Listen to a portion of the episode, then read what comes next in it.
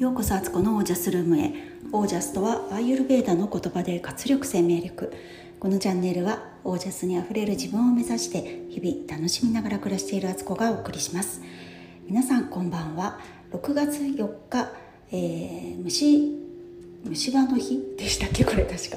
えー、土曜日現在21時。えーと、とさっきまで21分だったんですけど21時22分です。ね ゾロ目にこだわる私です。はい土曜日いかがお過ごしでしたでしょうか、えー、関東地方ねあのとても爽やかに晴れ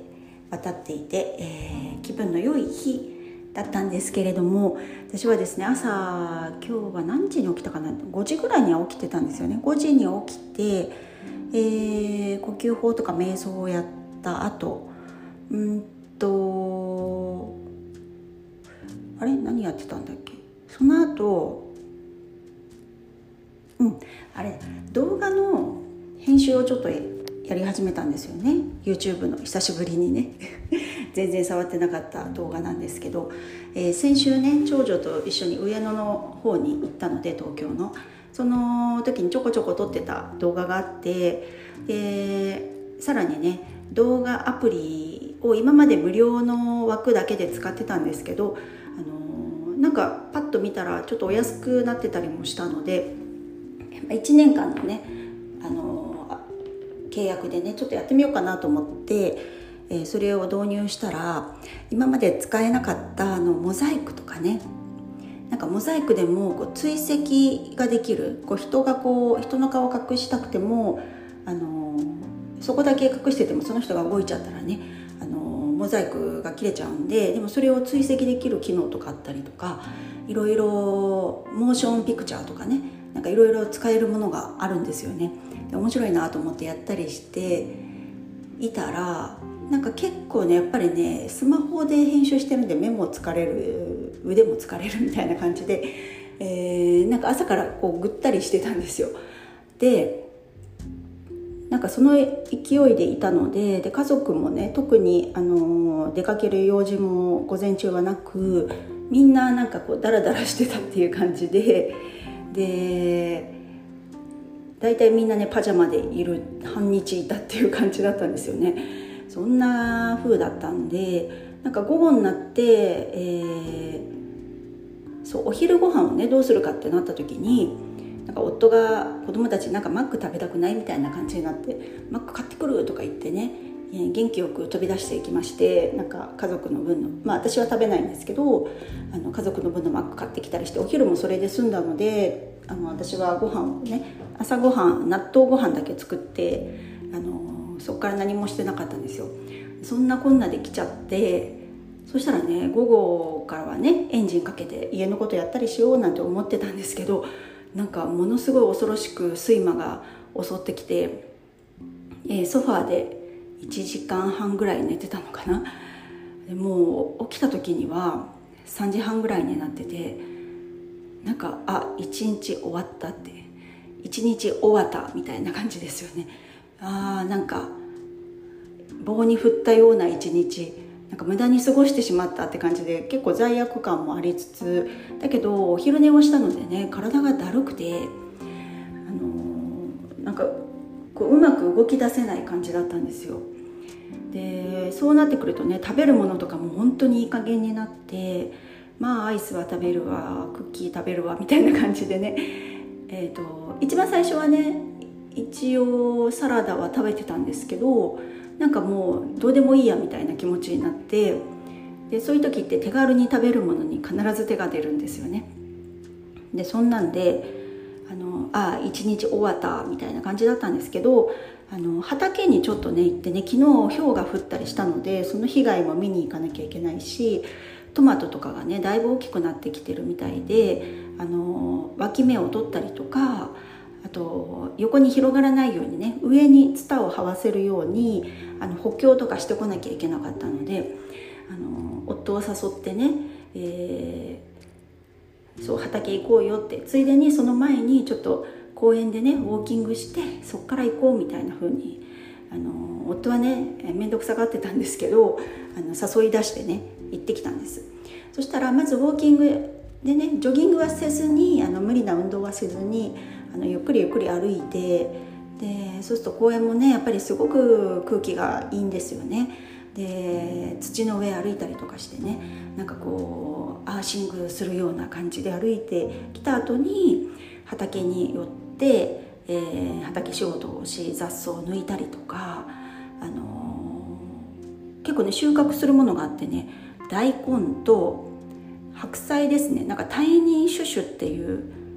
種類になるんですけどちっちゃめのね白菜がこの時期よく育ってるんですよね。それを取ったりあとあインゲンがもう山の方にで山のようにできててインゲンを取ったりあとレタスももう最後の方だったんですけどレタスも取ってっていうのでねやってたらすごくなんかやっぱりね畑にいるのって楽しくてで本当に一粒の種からね大根なんか本当一粒の種からねあんなに大きく育ってで全部食べられる野菜なんですよね。なんか野菜育ててると分かるんですけどあの美味しいとこだけ食べる野菜と本当に丸ごと食べる野菜。あの美味しいとこだけ食べるっていうと例えばこの間までやってたあのスナップエンドウとかね絹さやとか。あとまあこれから取れるトマトとかナスとかもそうですけどあのツタの部分はとか葉っぱは食べられないんですよね。だけど実がなったね花が咲いたりして実がなったところを美味しく食べるっていう野菜とそういうのは大体苗から育ててるものがほとんどです。でえっ、ー、と丸ごと食べられる葉物野菜とかね大根とかになってくるんですけど小松菜とか、えー、ほうれん草とかねあとカブなんかもそうですね。で今回は大根がそうだったんですけど本当に種まいた時はものすごいちっちゃい種だったりするんですよそれがまあ何週間とか何ヶ月になるとこんなに大きくなるのかっていうまずその驚きと、えー、頭の先からつま先まで食べれるみたいなね上から下まで全部葉っぱも実も、まあ、言ってみたら皮だって食べられるし根っこだって食べられるんですよね洗ったりすれば。すごいなと思ってなんかこう野菜でもそれぞれ特徴があって、えー、エネルギーとかがなんかね違う感じは分かってきますね。でそれをねやっぱりお店で並んでてもある程度分かるんですけどやっぱりこの成長度合いをあの時間軸の中で見ているのであのよりねそれが体感とともに分かってそれが分かっているからこそ食べた時にもねそのエネルギーが体の中でみなぎる感じが分かるというか本当にねあの今日ちょっとそこまで調理はできなかったんですけどインゲンはねちょっと調理してないんですけどインゲン自体はアーユルベーダの世界でもものすごくオージャスが多い食べ物として推奨されてるんですよね。こうインゲンとかアスパラとかねあのオージャスが高いっていうエネルギー値が高いんですよ。やっぱこう伸びる力があるというかね。そういうものなのであのインゲンがめちゃくちゃ取れるんですねこれまた。でさらに早めに取らないと虫がついちゃうんですよ。だからもうねもうこれからしばらくはインゲン料理が続くんじゃないかと思っているんですけどあの嬉しい悲鳴という感じですね。で今日はですねだから朝はえー、家族は納豆ご飯、まあ、納豆と卵を溶いてそこに、えーと、海藻わかめとかね、えーと、なんだあれば糸寒天を入れて醤油を混ぜてねあのそれをご飯にかけて食べてもらったんですよ。もうめっちゃシンプルで あのシンプルすぎて写真撮れなかったって感じですね今日の食事はね。恥ずかしながらこんな料理でみたいな。でそんな状態ででお昼がマックでしょ？だから家族もちょっと栄養がねある意味食事からの栄養って少なめだったわけですよ。なので夕ご飯には、えー、取ってきた大根でね大根サラダ大根とハムでね、えーと、大根を千切りにしといてそれをねクレイジーソルトでね塩もみしてでそこに、あのー、千切りしたハムと,、うんとマヨネーズを少し入れてねそれでシンプルにえー、サラダを作りました。これかなり好評でしたね。あの大根のね辛みが全くなくてやっぱり取れたてなんでね。さらにまあ青首の上の部分を使ったんで本当に美味しかったですね。それとえっ、ー、とあそう白菜と、えー、油揚げと,、うんと、糸糸昆布か。糸昆布？ん？糸昆布でやってるよね、うん、糸昆布でえっ、ー、と煮び出しか煮び出しですよね。炊いたんってやつですね。京都のおばんざい的なあの白菜を炊いたんみたいな感じのねあのだしで煮てね。だしっていうかめんつゆか。めんつゆで煮て。これもねあのシンプルな料理ですけどすごく美味しくて。であと何だ？あと何を作ったんだ？ああとはそうだ、うんと、ひき肉があったんでひき肉を甘辛に煮てあの小口ネギを散らしてね、えー、それをご飯にまあかけて食べる感じのものを作ってとミニトマトをねあのただ洗って出しただけって感じなんですけど色合い的にちょっとそういうのをつけて。でお味噌汁はちょっとね汁もんは作んなかったんですけどいやーなんかそれ私も今日夕ご飯しっかりね家族と一緒に食べてとってもねあの食べてる時も美味しかったしなんかこれってやっぱり自分たちが作った野菜でそれをね収穫してきてすぐ作ってるっていうのも大いに関係してると思うんですけどでそれ食べてても楽しかったし作ってても楽しかったし食べてても楽しくて食べた後にねなんかやっぱ、ね、エネルギーが湧いてくる感じがめちゃくちゃしましたね。あのー、本当やっぱ食べてるもので私たちは作られていてあのー、世の中いろんな食べ物があってねジャンクフードと呼ばれるようなものもやっぱりたまに食べると美味しいし、まあ、それはあの、心のなんかこう余白的な感じというかねレジャーレジャーですよね。時々乗りに行くジェットコースターみたいな感じで。